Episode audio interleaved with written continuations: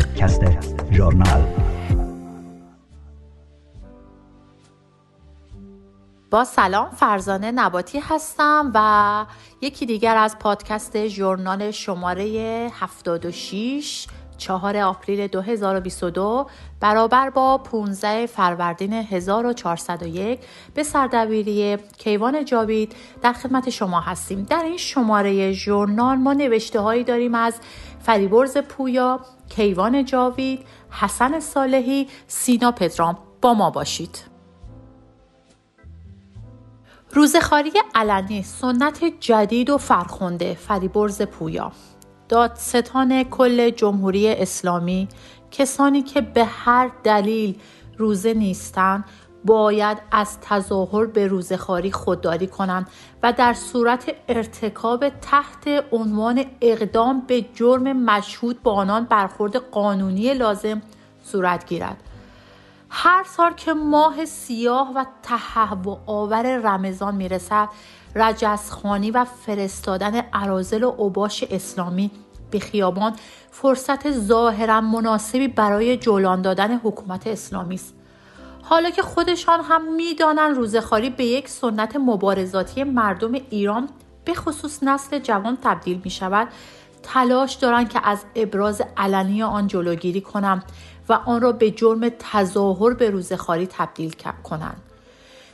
این دار و دسته فقط با باتوم و تفنگ است که خیال می کنند می تواند از ابراز علنی روزخاری جلوگیری کنند جلوگیری از ابراز علنی روزخاری همانند بیخدایی بیشتر نشانی از ترس و وحشت این حکومت و قشر مفخور آخوندها می باشد. بیخود نیست که خامنه از وحشت ابراز علنی روزخاری آغاز ماه محرم و رمضان را یک روز عقب انداخت تا به سیزده به در همزمان نشود و مردم با رقص و شادی تمام امارات رمضان را روی سرش خراب نکند. به هر رو روزخاری علنی به سنت جدید و فرخونده و پیشرو جامعه ایران تبدیل می شود و باید هر ساله تا محو رمضان از صحنه سیاست و اجتماع اجتماعی ادامه یابد. سیفون اسلام کشیده می شود کیوان جاوید خامنه ای در سخنرانی اولین روز ماه رمضان تبدیل مساجد در هر محله به پایگاه های قرآنی و مسابقات قرآنی در بین آنها. بهترین مشوق برای وارد شدن نوجوانان و جوانان به وادی قرآن و به خصوص تربیت حافظان قرآن است. بخشی از بودجه چند نهاد برای ترویج دینداری مصوب سال 1397 خدمات حوزه علمیه قوم 528 میلیارد شورای حوزه های علمیه 329 میلیارد کمک به بازسازی عتبات 313 میلیارد جامعه المصطفى العالمیه 218 میلیارد منشور فرهنگ قرآن 200 میلیارد حوزه علمیه خواهران 193 میلیارد سازمان تبلیغات اسلامی 115 میلیارد دفتر تبلیغات حوزه علمیه 92 میلیارد حوزه های علمیه خراسان 57 میلیارد شورای انقلاب فرهنگی 50 میلیارد احداث و تکمیل مساجد 50 میلیارد سیاستگذاری ائمه جمهوری 37 میلیارد مجمع جهانی اهل بیت 36 میلیارد شورای تبلیغات اسلامی 35 میلیارد ستاد اقامه نماز 19 میلیارد سازمان ارتباطات اسلامی 12 میلیارد بیمه مداهان 11 میلیارد شورای عالی انقلاب فرهنگی 3 میلیارد دانشگاه اهل بیت 3 میلیارد. نتیجه مقدسات اسلامی وسیعا به چالش کشیده می شود و جامعه با سرعت نور به سوی مذهب زدایی پیش می رود. برای حفظ ظاهر مجبورم بر سر هر چهار راه محمور بگذارم تا جلوی ارتش بیهجابان صد ایجاد کنم و از روزخاری مردم جلوگیری کنم تنفر از آخون اسلام و مظاهر مذهبی به شایع ترین پدیده اجتماعی تبدیل شده است فردای سرنگونی جمهوری اسلامی تیفون مذهب و اسلام اجتماعا کشیده می شود حرکت به سوی ایجاد یک جامعه برابر و انسانی با عبور از باطلاق حکومت اسلامی و جارو کردن مذهب از مناسبات اجتماعی ممکن می شود. رضا خندان نباید به زندان بازگردانده شود. حسن صالحی آخرین خبرها حاکی از این است که می‌خواهند رضا خندان مهابادی را دوباره به زندان برگردانند. رضا خندان مهابادی از اعضای کانون نویسندگان است در اواخر آذر سال گذشته در زندان دچار بیماری کرونا شد با گذاشتن وسیقه 400 میلیون تومانی برای اون مرخصی استعلاجی گرفتن که برای مداوای هرچه زودتر بیرون بیاید تا به سرنوشت تلخ بکتاش آبتین دچار نشود. حالا وسیقه گذار را تحت فشار گذاشتن که رضا خندان باید تا یکی دو روز آینده به زندان برگرده این عضو کانون نویسندگان هنوز از عوارض بیماری کرونا رنج می‌برد و این اواخر نیز تحت یک عمل جراحی قرار گرفته است.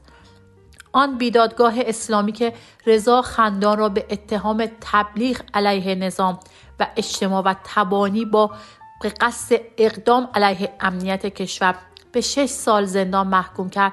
در مصادیق این اتهامات نوشته بود انتشار نشریه داخلی کانون نویسندگان ایران. مشارکت در تدوین کتاب تاریخچه کانون بیانی های کانون و حضور در مراسم سالگرد محمد جعفر پوینده محمد مختاری و احمد شاملو. ملاحظه می کنید که هیچ کدام از اقلام زیر شده نه فقط جرم نیست بلکه بخشی از حقوق پایه هر شهروند است.